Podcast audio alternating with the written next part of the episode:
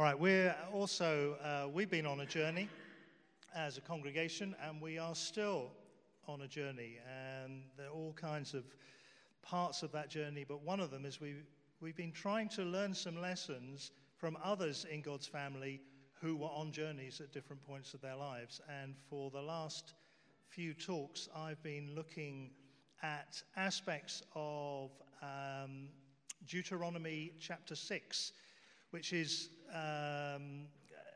it's not any more important than any other chapter, but it just caught my attention a while back and contained some principles that I felt, even though these people were literally thousands of years ago and were in a very different situation, there were some similarities in the fact that they're also on a journey from somewhere where they'd been used to, which had been a situation that had not changed, in their case, for hundreds of years. We're not quite in that situation, but we have been in a situation which has not altered significantly for a while.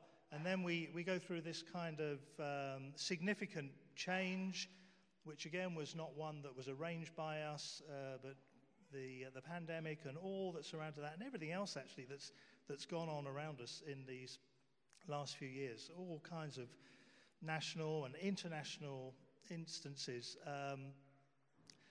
are making a difference. And here we are, and we're going somewhere. Just one piece of news that you might be pleased to hear. We have a plumber who is coming to fix the boiler at Lindisfarne. So I can't promise when it will be fixed, but I know we've got somebody coming to fix it. So that's progress, at least. And we picked out four principles from the journey and the what the Israelites are going through at the time, because they had this kind of long sermon from Moses, and it was a lot more than 20 minutes, believe me. And there were four things in that really caught my attention, and one was they were being encouraged to step into what seemed impossible. It was completely impossible. They were on the other side of a river in flood. They were going to try and take over a land that they hadn't ever been in for generations, and hundreds and hundreds of years. They had to get past this fortified city called Jericho, which they probably didn't even know about, let alone how difficult it was going to be. And all those other things, it was all impossible. And they had to put their trust in a God that they were really only just getting to know.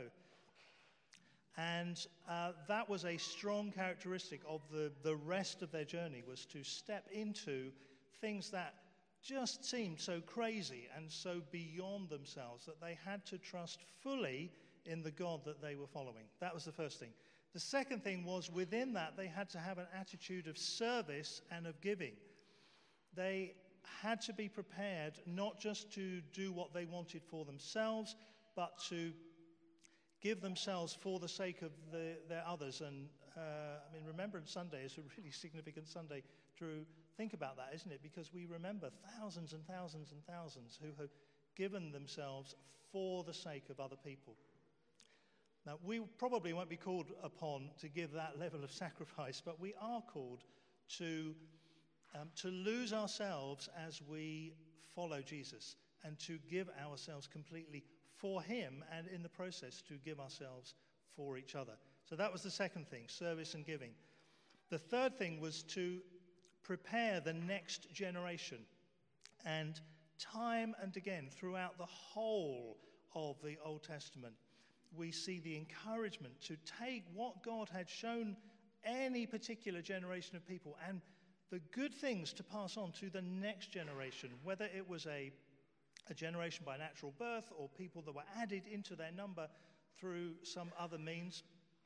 Because we may think, you know, with Sim and Ruth moving on into something else, we may think, well, we know all the stuff that Sim and Ruth have helped us learn and led us into, but actually some of us won't know those things, because we haven't been around all of that time, and we don't know the kind of background that we've come from. So we have to make sure that we pass some of that on, of our own story, as well as just the story of God, the story of his love for us and his redemption and his desire to transform us and the people around us and the world around us.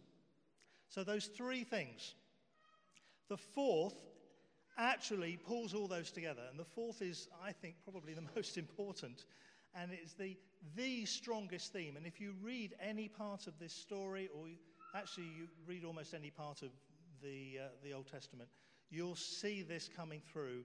And that's to remember what God has taught you.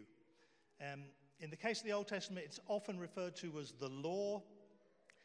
These days we wouldn't call it the law. We would just probably call it just the Bible or the Word of God, or whatever God has shown us and taught us. But there's something really significant. I'm just not got that long, so I'm going to try to encapsulate it as best I can. And I'm afraid I'm going to have to give you some homework again, because you all need to go away and think about this, because this is not just we're talking to the whole community, so we need to do it as a community, because we do need to do that, but we all have to do it at an individual level. This has to make a difference to us. It's God speaking into our lives, and that's a really significant thing. So I want to go back to Deuteronomy 6. I'm not going to read it all, but I think I will start at verse 1. These are the commands, decrees, and regulations that the Lord your God commanded me to teach you. You must obey them in the land you're about to enter and occupy. You, your children, your grandchildren must lovingly respect the Lord your God as long as you live. We often use the word fear there, and it's not a fear and a dread. It's a fear that actually attracts us, because we don't want to step outside of anything that he's saying or doing. Listen closely, Israel. Be careful to obey. Then all will go well with you. You will have many children in the land that flows with milk and honey, that flows with abundance, just as the Lord, the God of your ancestors, promised you. And so it goes on to say, don't worship other gods. Don't get attracted by what other cultures and other systems of belief and ways of doing things. Don't get attracted by what that lifestyle offers, because in the end it's empty. In the end it has nothing for you. Further on in the chapter, verse 20, it says, in the future your children will ask you, what's the meaning of these laws, these decrees, these regulations that the Lord our God has commanded us to obey? And then you must tell them, we were Pharaoh's slaves in Egypt, but the Lord brought us out of Egypt with his strong hand. The Lord did miraculous signs and wonders before our eyes, dealing terrifying blows against Egypt and Pharaoh and all his people. He brought us out of Egypt so he could give us this land that he'd sworn to our ancestors. And the Lord our God commanded us to obey all these decrees and to fear him, and to continue, so he can continue to bless us and preserve our lives as he has done to this day. The church tradition and culture that I was brought up in took this kind of passage and made a straitjacket out of it. And actually, my early experience of trying to follow God and understand the Bible was, I would liken it much more to a straitjacket than anything else. It was all about the things that I shouldn't do. It was all about the things that I should do in quite a restrictive way, and it was that the whole tenor of it really was. There is a very, very narrow path. There's a kind of knife edge to balance on. And if you are losing your balance, then grab hold of God's word, and it will correct you from your waywardness as a young man. Now, it's not that I didn't have waywardness as a young man, or even as an older man. There's plenty of waywardness still. But thankfully, what I've discovered about God in the meantime has helped me to see that, far from being a straitjacket, that actually understanding God's word releases me to know him in a way that I couldn't know him other than just through the way that I was first introduced to him. Let's put it that way.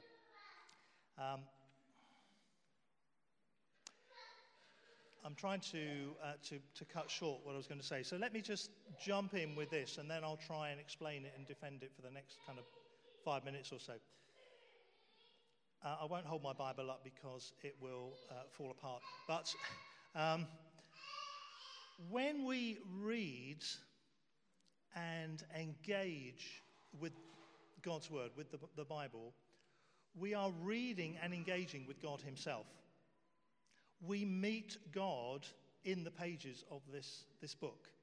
So often it's just portrayed as a book, and it's portrayed as a manual or a set of guidelines or something like that. But it's not. In the New Testament, we have a phrase or a sentence that says, the word of God is living and active. It's sharper than a sharp two-edged sword. It divides soul from spirit, bone from marrow. It is incisive. And when we engage properly with the Bible, then we begin to engage with God, and we can meet God and encounter God through the pages of this book. It's not just something to read because that's what Christians do. Even, dare I say it, and this is not meant to be disparaging at all, it's not just reading a set of Bible notes. It's one of the very well-known set of Bible notes is called Every Day with Jesus. And actually, that's a brilliant title, because it's every day I need to walk with Jesus. Every day I need to know that he is with me, that I'm with him, that we are on a journey together. My consciousness of that relationship varies enormously. Sometimes I'm very conscious of it. Other days I struggle to hold on to the tenderness and the intimacy and the power and the direction and the purpose that is contained within his words in this book for me. But why do we think we have it in this format and now in all kinds of other formats? We have, some of you are on your phones and you're either checking the cricket score or you are following what I'm saying. Some of you are taking notes on phones. Some of you are you'll watch videos on YouTube.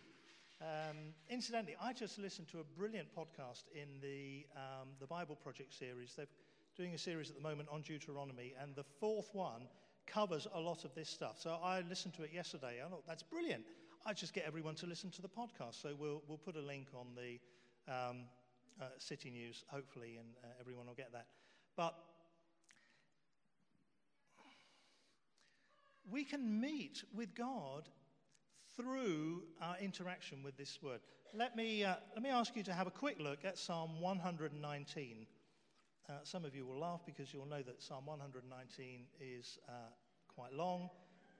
It's 176 verses. Do you know, it's taken me about 50 years to learn to appreciate this psalm. I think I'm only just beginning to appreciate it. It is the most incredible description from somebody who is having a deep, deep experience in trying to follow God. And it does look very specifically at the impact of the Word of God in their lives. And it uses all kinds of words to describe that. The precepts of God, the ways of God, the instructions of the Lord, the principles, the commands, etc., etc. And some translations actually can make it sound quite heavy. But some translations, I think, are doing a much better job because they are capturing hold of the heart of the person that wrote this psalm. And the very last verse, and actually the translation I'm in here doesn't do a great job on it in my view. I've wandered away like a lost sheep. Come and find me, for I have not forgotten your commands. Now, actually, I wandered away like a lost sheep, I think, from my understanding, that's a much stronger thing. Wandering away like a lost sheep sounds quite twee, really, doesn't it? You just sort of wander off and you go off and grab hold of the sheep and so on. And it doesn't carry that image at all. It carries the image of, here's a guy who is feeling lost. I'm feeling really, really lost. And I need you to find me, God. We sang earlier, you know, Your goodness is running after me. Actually, I like the song and I got involved with it, but it just makes me want to stop running. I said, I don't want to run. I'll just stand still. Let your goodness catch up with me and envelop me. Nonetheless, we are like that sometimes. We go walkabout, don't we? And God has to come and say, hey, I'm still here. Now, these people needed this kind of instruction because they were going to be a nation. They'd never been a nation before. They'd been slaves for 400 years. Then they'd been nomads for 40 years. And they'd been a real bunch of moaners. And every time something went vaguely not the way they wanted it, they just moaned all the time about it. And now they're about to cross this river and go into a land, and they've got to fight some serious opposition. They have got to set up a system of government and an infrastructure to look after them, and they've got to live as responsible, grown-up people. The principles they needed were embedded here, or embedded in the bit that they had, which was only a tiny, tiny bit. They only had the law of God, which is just like a few pages of this. But it was to teach them principles that would change them and enable them to be the people that God had called them to be. And that's why we need to engage with this, to be the people that God has called us to be. I'm just going to say one more thing, and then I'm going to ask you to talk about a couple of questions. This passage will come up in the Christmas season because it always does, and it's John chapter 1. And it's where John describes Jesus as the Word, or some translations, the living expression of God. Somehow Jesus was God with a face. Jesus was God with flesh and bones. And he says, the Word became flesh and lived among us. I think it's the Message that talks about he came and he moved into the neighborhood. And that's what happens with this book. The more that we can engage with it and ask the Holy Spirit, who wrote it after all, to explain it to us, to help us understand it. I mean, how many of you have got bits that you don't understand in the Bible and therefore you avoid them? Because you think, I'll just read the bits that I understand. I like the bits that I understand, but I'm getting much, much bolder to read the bits that I don't understand because I think, well, they're probably good for me as well. And I need to understand them. And if I think they're not good for me, then I've got a wrong understanding.